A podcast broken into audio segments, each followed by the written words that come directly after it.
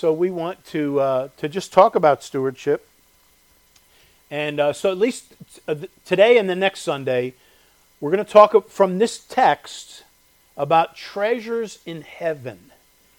And we're going to see how you and I can obey Jesus' command to lay up treasure in heaven. And um, so look at Matthew chapter 6 beginning in verse 19. I'm going to read it. I'll give you our outline, and then we'll bow in prayer. Jesus said, Lay not up for yourselves treasures upon earth, where moth and rust doth corrupt, and where thieves break through and steal. But lay up for yourselves treasures in heaven, where neither moth nor rust doth corrupt, and where thieves do not break through nor steal. For where your treasure is, there will your heart be also. Let's bow in prayer. Father, it is such a privilege today to be able to, to preach your word, to be able to expound words that are not of human origin, divine words, words of the Savior uh, who spoke uh, words of eternal life, who spoke truth. We thank you for a perfect, sinless Savior. We thank you, Father, that you've given us your word, and we, we've, you've recorded it as holy men of God, in this case, Matthew, uh, wrote the Word of God, wrote the things that he remembered and the things that Jesus said, and that you've given us your Word today so that we can know what saith the Lord. Father, help us, help folks. Lord, I know that money, especially in our day and age, is, is a it can be a very painful issue uh, because sometimes uh, p- people just they struggle financially and the pressures of finances, the pressures of bills can overwhelm people. Uh, it has severed and broken many a marriage. It has created animosity in families. And Father, I'm so grateful that this is not a topic that you've ignored. It is something that you give such clear insight. And it's something that we can be blessed if we will but take the time to learn the principles of your word and to begin to align our lives according to the scriptures. And I pray for your blessing today and next Sunday.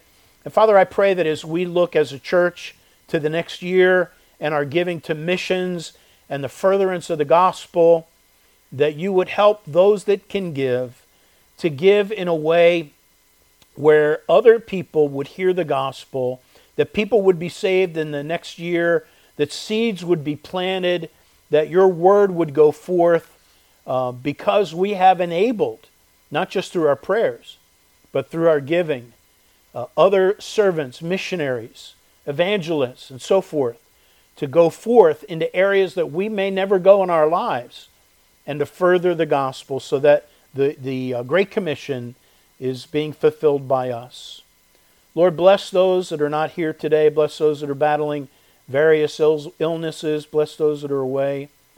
And uh, just help us. Father, thank you again for Skip and for Kylie. Just pray for their healing, complete healing, and for their bodies to receive uh, the, the kidneys and, and, and never to reject them. Just give them both great long lives. And uh, bless Joanne and Ed, and bless Mr. Kerr. And Lord, we just and bless Peg Willie. We pray that you'd lift up these folks and encourage their hearts. And um, Father, help us to glorify you today. Bless us, we pray, in Jesus' precious name. Amen. All right, thanks again for being here. Look at Matthew chapter 6. We're just going to look at the words of the Savior. And we're going to, our focus today is the topic of what Jesus is discussing in verses 19 through 21 treasure. Lay not up for yourselves treasures on earth uh, but rather, the Bible says, lay up for yourselves treasures in heaven. And so we are talking about giving, and um, there are two aspects when it comes to the Bible. In fact, I would encourage you, if you've not listened to uh, a sermon that I preached a year or two ago, um, and it, I think it's called something like Those That Are Unable to Give. It's on sermon audio, it's probably other places, Facebook, YouTube, but uh, it's called Those That Are Not Able to Give. And for years, as we've been here, uh, people, you know, I would call for prayer before an offering. And a lot of people, when they would pray, a lot of the men or a lot of the, the, the prayers would be, Lord, bless those that can give and bless those that cannot give. And, and I tucked that away in my mind. And I thought, you know, are there really people that cannot give? And I come to realize that there are people that cannot give. And so I talk about that more in a message called Those That Are Unable to Give. I think that's what it's called. But what we're going to look at today and, and next week, there's two kinds of giving in the scripture. There is what the Bible calls tithes, and then there's another thing called offerings. Now, we're going to be focusing the next week or two just on some basic financial principles and the idea of giving. Um, but we're more going to be focusing on the offering aspect, which the offerings are definitely what we would call free will offerings, voluntary, uh, and that's what faith promises. That's why when I when I say we're giving you an opportunity to give, I'm not pressuring you. I, I, I have this thing, I, am haunted by this. Many years ago, uh, many years ago, if you look at our seats right now, there was a time when we brought these chairs brand new. Uh, they're a little stained, and you should have seen the seats we had before. Wooden, slatted, horrible, I mean, uncomfortable seats. And those of you that were around back then, you would remember them. But I remember when we were raising money for these new seats that you sit in, uh, I made the challenge. And it was a, just a way for people to, you know, if they wanted to get on board. I thought I, I didn't think I was, you know, pressuring people. And, and, and so I thought of a very clever idea. I thought, would you consider buying your own pew or your own chair? And, you know, the chairs cost X number of dollars. And maybe you could buy a chair for each one in your family. It was not mandatory. We put no pressure. We didn't check who was giving and who wasn't. It was just an idea. Just, you know, trying to get people to buy, help buy the chairs. Well, apparently, somebody heard that and really got offended and stopped coming to church. And I found out about it two years after the fact. Oh, that's always a blessing, you know. Oh, why they left the church? They left the church because of that. They didn't have to buy a stupid chair, okay? You know, and, and I'd love that person if they would still come back, but you know, we get we, we get sensitive about these things, and I understand that. So I want you to understand if you can't give, if you're really financially strapped, or you just don't feel like giving, no pressure, right? No pressure. When we have the offering, we, you know, I have ne- none of our ushers have ever handed the plate back because somebody didn't give, you know, or none of our ushers ever glared at someone if they didn't put enough in the offering. I mean, it's between you and God. And, and so I want you to understand that, okay? Everyone understand that? Nobody's going to leave because we had a faith promise campaign, okay? Some of you are like, I don't know. I'm still not sure about you. Okay, that's fine. I get it. But um, so what we're going to do now is we're talking about treasures in heaven because that's that's what Jesus is challenging us. Look at Matthew chapter six, and uh, we're going to see three things over the next two weeks, at least, maybe all today. I doubt it, but we're going to talk about treasure and what Jesus says about treasure. You need to understand what treasure is. What's that word mean? What is treasure? Because if you're going to obey this challenge, to lay up treasure in heaven, you need to understand the word treasure. And what it is, is it's the supply that we need. And then, secondly, uh, we're going to talk about the nature of things. Jesus says something about treasures. And some treasure, which we lay up on earth, can decay. Moth and rust doth, doth corrupt. Thieves can break through and steal, but there's another kind of treasure that we can have where moth and rust can't corrupt and thieves can't break through and steal. And so he's telling us that we are to lay up treasure in heaven because it lasts longer. We can relate to that, can't we? You know, things things have built-in demands. We'll talk about that in a little bit. And then finally, the last verse, uh, verse 21, uh, we're going to talk about treasure and the matter of the heart. what we invest in, what we accumulate, what we work for, tells us a lot about where our heart is. Where your treasure is, there will your heart be also. So let's jump in and let's look at verse 19. And what is treasure? What does Jesus mean when he says, lay up treasure in heaven? Look at verse 19. Lay not up, so this is a, you're forbidden, for, he doesn't want you to do this. Don't lay up for yourselves treasures upon earth. Then the next verse, rather lay up for yourselves treasures in heaven. So we have two options when it comes to our treasure. But what is treasure? What is our treasure? The word treasure is interesting. It actually comes from a Latin word. In fact, treasure is a Latin word, and it's been carried over into the English.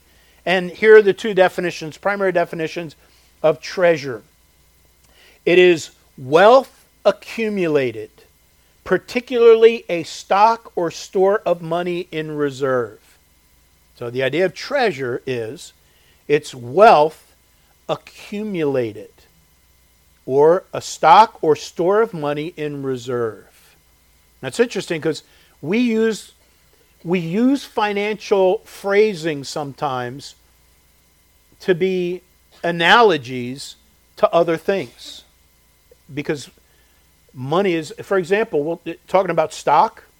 You ever say something like this? I put a lot of stock in that, and yet you don't have any financial investment. What are you talking about?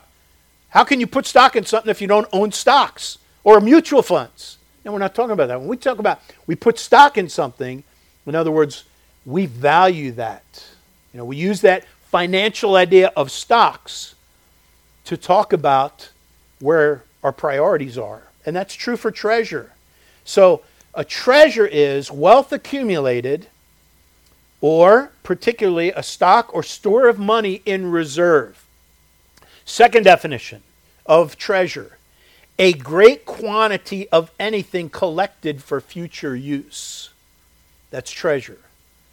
And Jesus said, Don't lay up for yourselves treasures on earth, but lay up for yourselves treasures in heaven.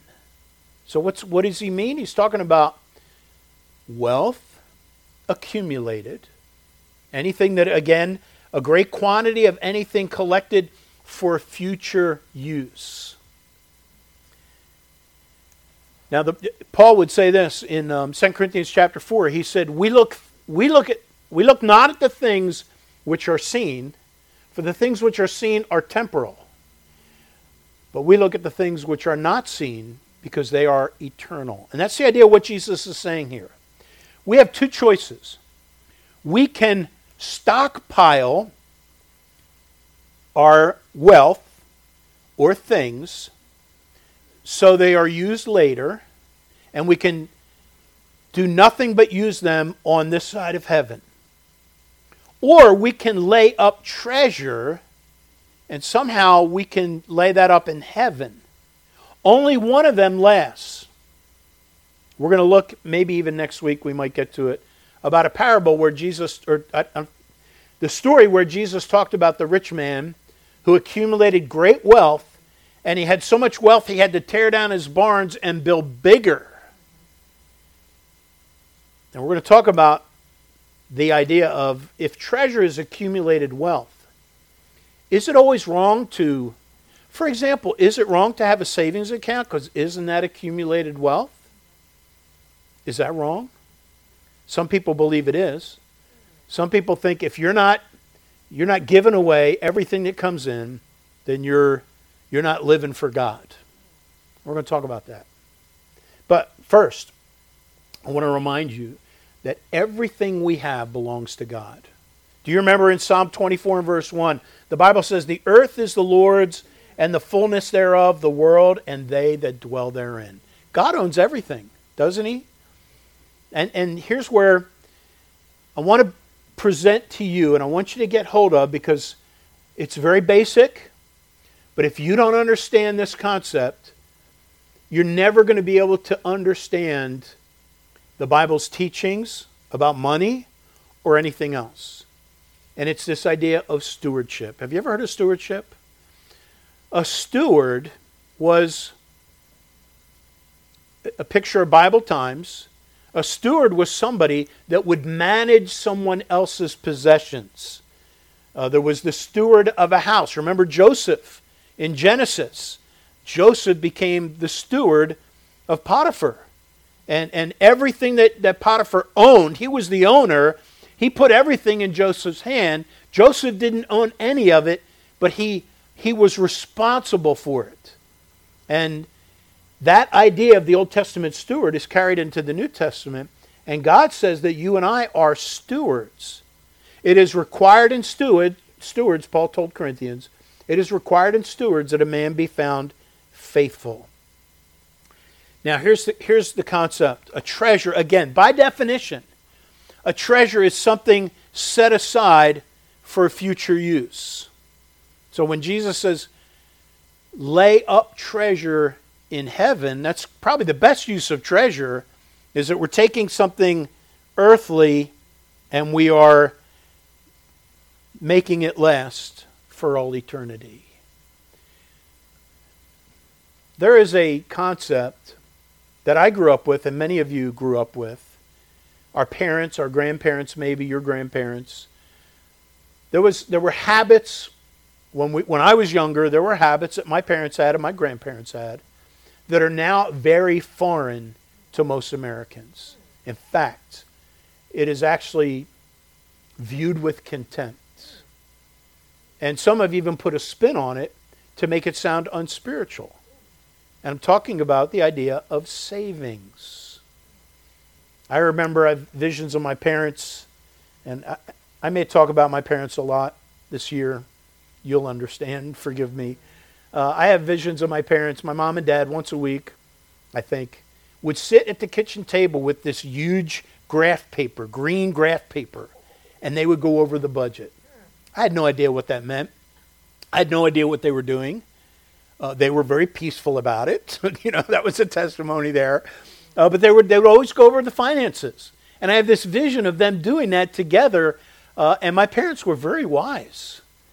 My parents, um, and I've shared this specifically with some of you, back in 1967, I think it was, I was three or four years old, we moved from Drexel Hill out to West Chester and bought a house uh, for what, you know, for a certain amount of money. And my parents and uh, we, I grew up in that house in West Chester. We lived in that house, and when my parents died this past year, it was sold, and it was the best investment that I ever had. You know, I think Proverbs says, "Houses and riches are the inheritance of fathers, parents." Is the idea, and you know what a blessing that they were able that they are blessing us. But when my parents, when I was growing up, it was normal for people to save. Uh, the first bank my mom took me to to start investing or just to save money was called Dimes Savings Bank, and that's what I saved because that's all I had was dimes. You know, Dime Savings Bank, and um, you know the Bible ch- challenges us. I'm going to read to you some statistics.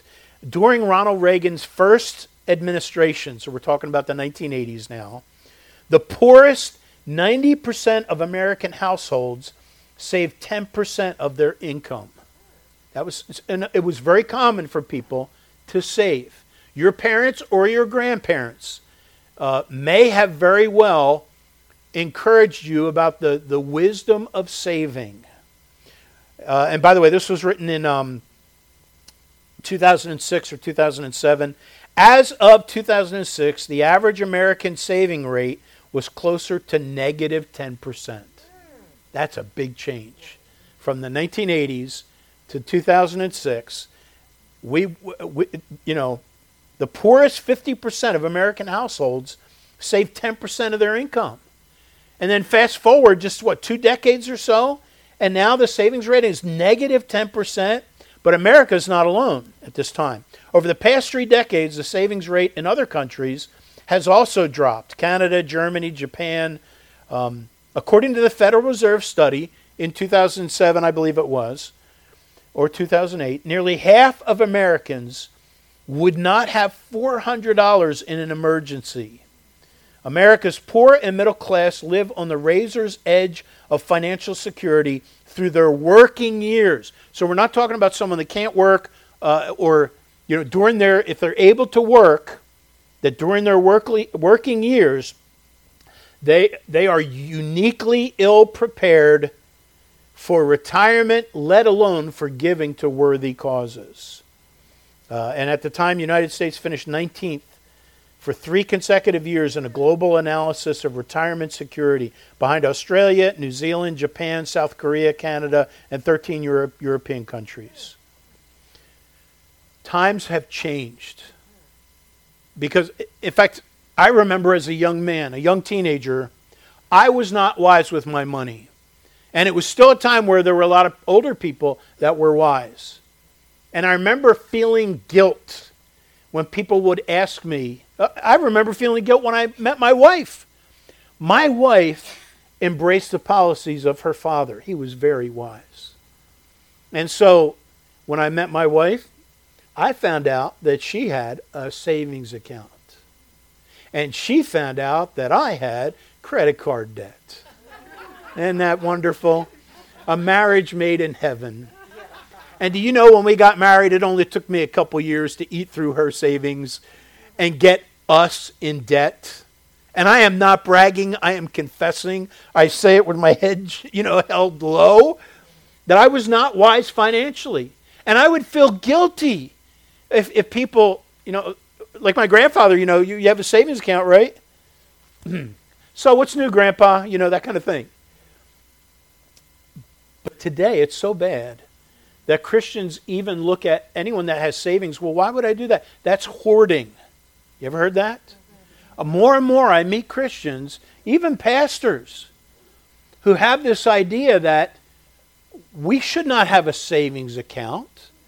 Why would we want to accumulate money? We should be investing in the kingdom. We've lost this idea of savings. And by the way, if you have a limited treasure. That is, you're, you're not accumulating much because you're against savings. Then that's going to change the whole picture on your ability to be able to give to anything. Helping people that are struggling, helping poor, given to the church, or anything else given to the Lord. You will not be able to do it if you have limited treasure. Jesus said, or not Jesus, excuse me, when he's talking about laying up treasure, He's not saying don't save. And I give you this as, as a kind of example number one, or maybe number two, depending on. Jesus said, in, in Proverbs, no, I, did, I said, not Jesus, here's the Bible, Proverbs, twice in Proverbs. Chapter 6 and verse 6, the Bible says, and it's only speaking to certain people. It's saying this to lazy people. Okay? And here's what it says to lazy people Go to the ant, thou sluggard. Consider her ways and be wise. Why is God using an ant as an illustration? What are ants good for? Well, they're good for stomping on. They're good for ruining picnics. They're good for invading your house yuck, right? But God is saying we can learn something so wise when we look at the ant. Go to the ant, thou sluggard, consider her ways and be wise. How does God want us to be like ants? Which, verse 7, having no guide, overseer, or ruler, here's what's so commendable, here's what's um, worthy of example in an ant. She provides her meat in the summer and gathereth her food in the harvest. And then Proverbs 6, uh, he goes on and, and really exhorts the lazy person to get up and work, you know, if you can. So, what's so commendable about the ant? They provide ahead of time. They are aware of times and seasons. They realize there's a time to work and there's a time to rest. There's a time when you can invest and get treasures to take care of later. That's that foresight. And then again, Proverbs chapter 30 and verse 25 again commends us to the ant. The ants are a people not strong, yet God's going to praise the ant again. And what's so praiseworthy about the ant other than what he already mentioned? Oh, he mentions the same thing again. The ants are a people not strong, yet they prepare their meat in the summer. You know, God wants us to prepare ahead as much as humanly possible. And, and one of the reasons God provides for us is so that we can be wise, plan ahead, and then be a blessing with that treasure. Remember what treasure is? It's accumulated wealth. It's, it's something we've set aside for the future. Now, what was wrong with the guy, the guy that built the barns? Was it that he just laid up for the future? We'll look at that probably next week, but that's not what was being rebuked. It wasn't because he was really, he could have just said, I just found the example of the ant and building up for the future so my family can be taken care of. But he wasn't doing that. His attitude, and this is what was condemned, his attitude is now I can eat and rest because I have nothing to care for, you know. And in fact, the, the rebuke of Jesus was, of God was, then who shall those things be? If you died, behold, tomorrow your soul will be required of you. And then the things you, who's that going to be for? So the idea is God is not against us preparing ahead. It's not hoarding if you're planning for your future. Or if you're making investments, and by the way, Jesus even used the example in the, the um, parable of the, the, the uh, steward Remember, one got one talent, one got three talents, one got five talents. The one that had five talents went and invested and got five more talents. The one with three talents went and invested and got three more talents. The one with one talent went and buried it in the ground. Who was rebuked? The one for one. Not because he didn't, you know, he got less than the others. This was not a parable or a, a rebuke of comparison. In fact, what Jesus said to him was, you could have at least put that in the bank and gained a dollar interest. Then you would have been praised. In other words, it's not a matter that one guy got $10, one guy got $6, and then one guy got $2. It was just that they were wise with what they had. And that's all that God wants from you. It doesn't matter whether you make a lot less than someone else in the church or someone, your next door neighbor. You may not be able to have everything that other people have.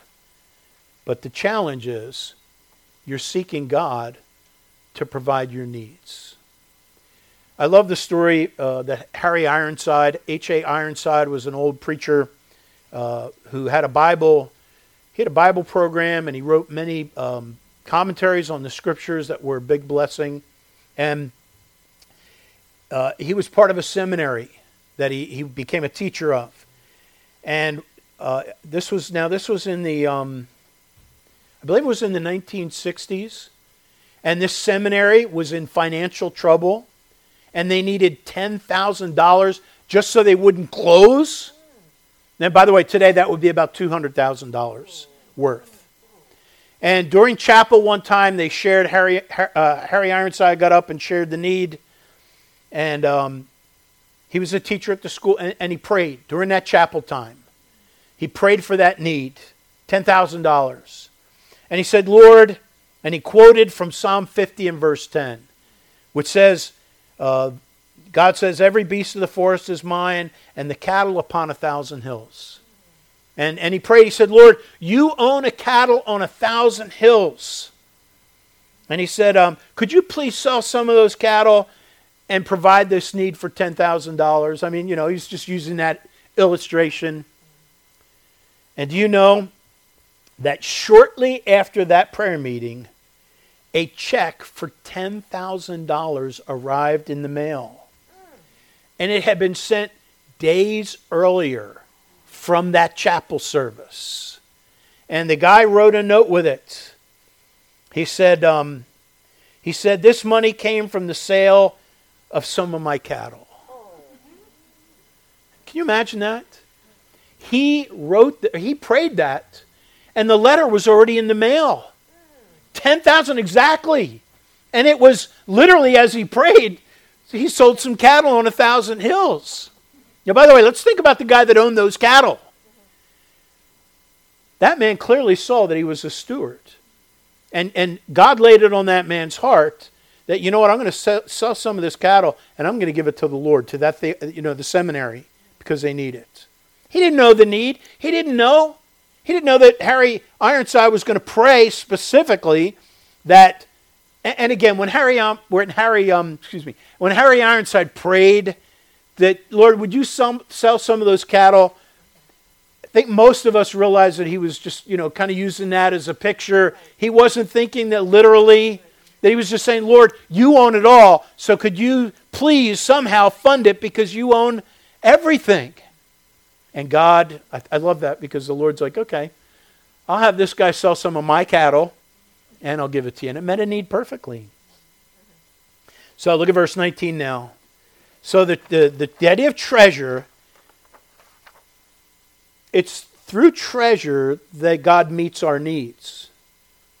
The, the Bible says if any man doesn't work, neither should he eat. If you have an ability to work, you're, you're, you're healthy enough, God wants you to work for a living. God wants you to be industrious. So that's how he provides for us.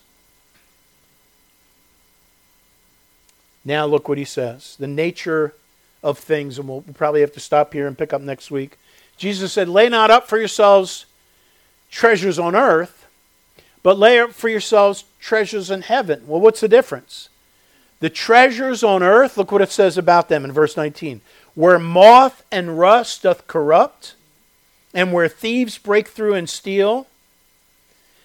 Contrast that to lay up for yourself treasures in heaven. When you and I take our earthly possessions, money, goods, accumulation, and we invest them in things of eternal value, then moth and rust cannot corrupt and thieves cannot break through or steal.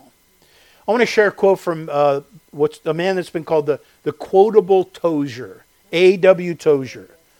And he said this very wise observation about how our money, which, which can be filthy lucre, you know, it, it, when God talks to ministers, qualifications of a pastor, they should not be greedy of filthy lucre. But now listen to what Tozer says. He says, as base a thing as money often is. In other words, it's, it's a lowly thing. You know, um, uh, what did Jesus say? He talked about um, mammon, unrighteous mammon. And the idea of that isn't that it's sinful, it's just it's not righteous. There's no righteousness in, in things. As base a thing as money often is, it yet can be transmuted into everlasting treasure. So when we get money, we can translate that into everlasting treasure.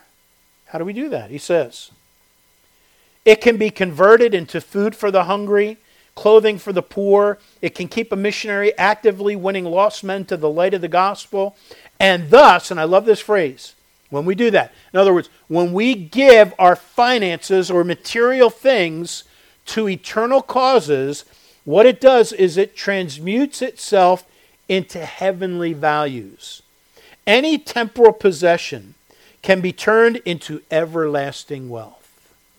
You know, when you give to help someone that's struggling, when you give time, it's not just finances, you give time, or you make a meal for someone, or you do something to be a blessing to others, or you give finances to help a missionary to go to a foreign field to present the gospel. You're taking earthly treasure and you're transmuting it for eternal value. That can never be taken away. You know, when the stock market crashed in the 1930s, whatever treasure people had, it was devastating. People lost tens of thousands, hundreds of thousands of dollars. They lost everything because it was all invested in the temporal. But you think about what you and I give to missions or to, to things that are eternal it can never be taken away. Remember what uh, the missionary James Elliot said? He said, Only one life will soon be passed. Only what's done for Christ will last. That's like Tozer. We can take money, which, which can be filthy lucre, it's mammon, it's, it's unrighteous, it's just, it's just kind of generic. We can take that and we can transmute it into eternal riches that can never be taken away. I want to close with this illustration. I've used this a lot. This is I, I want, and some of you are new, so I want you to hear this because it's it is such a, a powerful illustration. It's out of a book called The Legacy Journal, and this story because the challenge sometimes is people don't tend to think of they, they don't think in stewardship terms they think in qua- quantity so many people have said this i've heard this before i would love to give but i don't make enough and if i only made more if i made what that guy gave i'd be able to really give and wait a minute remember the one and the three and the five talents doesn't matter what other people get or don't it's just God just wants us to be faithful with, if we only have one, if we only have half a talent, He just wants us to be faithful with that. Uh, so He's not, God's not comparing anything. Listen to this story. A Christian businessman, several years ago, bought a brand new Mercedes for $130,000. So, how long would that have been ago uh, when, a, when a Mercedes was, a brand new Mercedes would have been $130,000? Pretty sure it's a lot more than that now. But uh, you know, he, he was a, he was a businessman, Christian businessman, and he bought 130. And as soon as he did, he started getting all this hate mail from people, Christians, his brothers in Christ, and people, church people. They were like scathing. How could you waste? Do you know that $130,000 could have been used to feed the poor? That $130,000 could have been used to, to, to make water wells for people in, in underdeveloped countries. That $130,000 could have been used to send missionaries to other foreign countries. And he just got all this scathing mail. And um, it's interesting that people came out of the woodwork to condemn this man. What people don't know is that that man at that time was worth $2.2 billion. And that year, the year that he bought the Mercedes, the brand new Mercedes, he had given away $500 million of his what he, what he owed. Did you hear that? If he gave away only 10% of his money, that would have been 220 million. You see, this man was worth 2.2 billion. Now, if you do the math, he gave away almost 20% of his net worth, not what he made annually. Do you understand that? This man gave away 20% of everything that he was worth $500 million. He gave to missions and to help other people. People didn't know that. All they knew is, I could never afford a Mercedes. And if this guy can afford it, there's a phrase, I'll close with this. Uh, there's a man we knew that this with the Lord now. I love this guy, but he would always use this phrase. And I started finding myself saying it. And then I realized this is not a good phrase to use because it's, it's, it's based on envy. Whenever he would hear about someone that was doing better than him, he would say this Must be nice. You know, did you ever say that? I start saying it, you know. I'd hear about somebody prospering, I'd be like, must be nice, you know. Wait a minute. That's so discontent. But that's what these people were saying.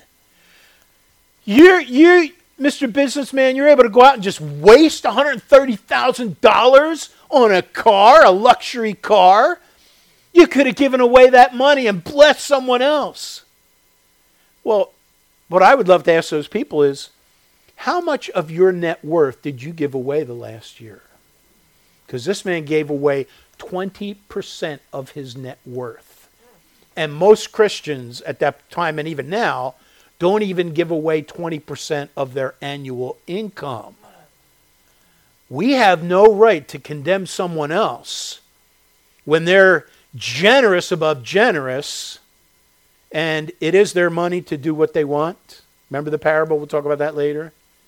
So the bottom line, folks, is we don't want to we don't want to be envious of other people. Say, oh, must be nice. God meets our needs, and, God is only interested in what we can give. And by the way, again, if you listen to that message, Christians that are unable to give, there's Christians today that are in so much debt, they need to work on that first, especially before they start giving offerings. And um, there's certain things you can do, certain biblical principles. Uh, it is possible. Uh, I know that so many people, I was there. When you're in debt, it can just be overwhelming and discouraging. And then you look at other people that buy Mercedes Benz and you think, must be nice, you know. But the bottom line is, if you're not where God wants you to be, and you're not debt free, you're not living within your means, put a break on things and work on that. There's certain things you can do, and we have resources available. Uh, we have a financial seminar that we do every once in a while that is so helpful in, in really motivating people that are down and really in debt and gets them inspired to live within their means with very practical uh, advice in the seminar. Uh, we'd love for you to be a part of that. Uh, but the bottom line is don't you want to be in a place where you can bless other people how you want, how the Lord leads? It's a great place to be. It's a whole lot better to be in a position where you hear someone having a need and you say, We can help that person, as opposed to the other scenario. Bring. Hello? Hello, this is Visa Debt Collector. No! I don't know where you're at, but may God, first of all, give you peace. And, and again, if you're struggling financially, just just forget about faith promise missions. Don't don't. Pastor's not asking you to buy a chair or anything like that. Okay, just just let's work to get you out of debt and be in a place where you can have financial freedom. And uh, come back next week. We'll continue. Let's pray. Father, thank you for your word. And I pray, Father, I know that um, our finances can be a big area of rebuke. That uh, if we are not faithful with the unrighteous mammon, who will commit to our trust the true riches? And that uh, our spending habits are often a reflection of our character and our ability to be trusted with other things. And so I pray that you just help those that are really struggling, uh, help them not to be dis- dismayed or despair, help them to uh, seek out the help and to get excited and realize that, that they can live within their means and they can get out of debt. It is possible. People are doing it all the time. And just encourage their hearts, we pray in Jesus' precious name. Amen.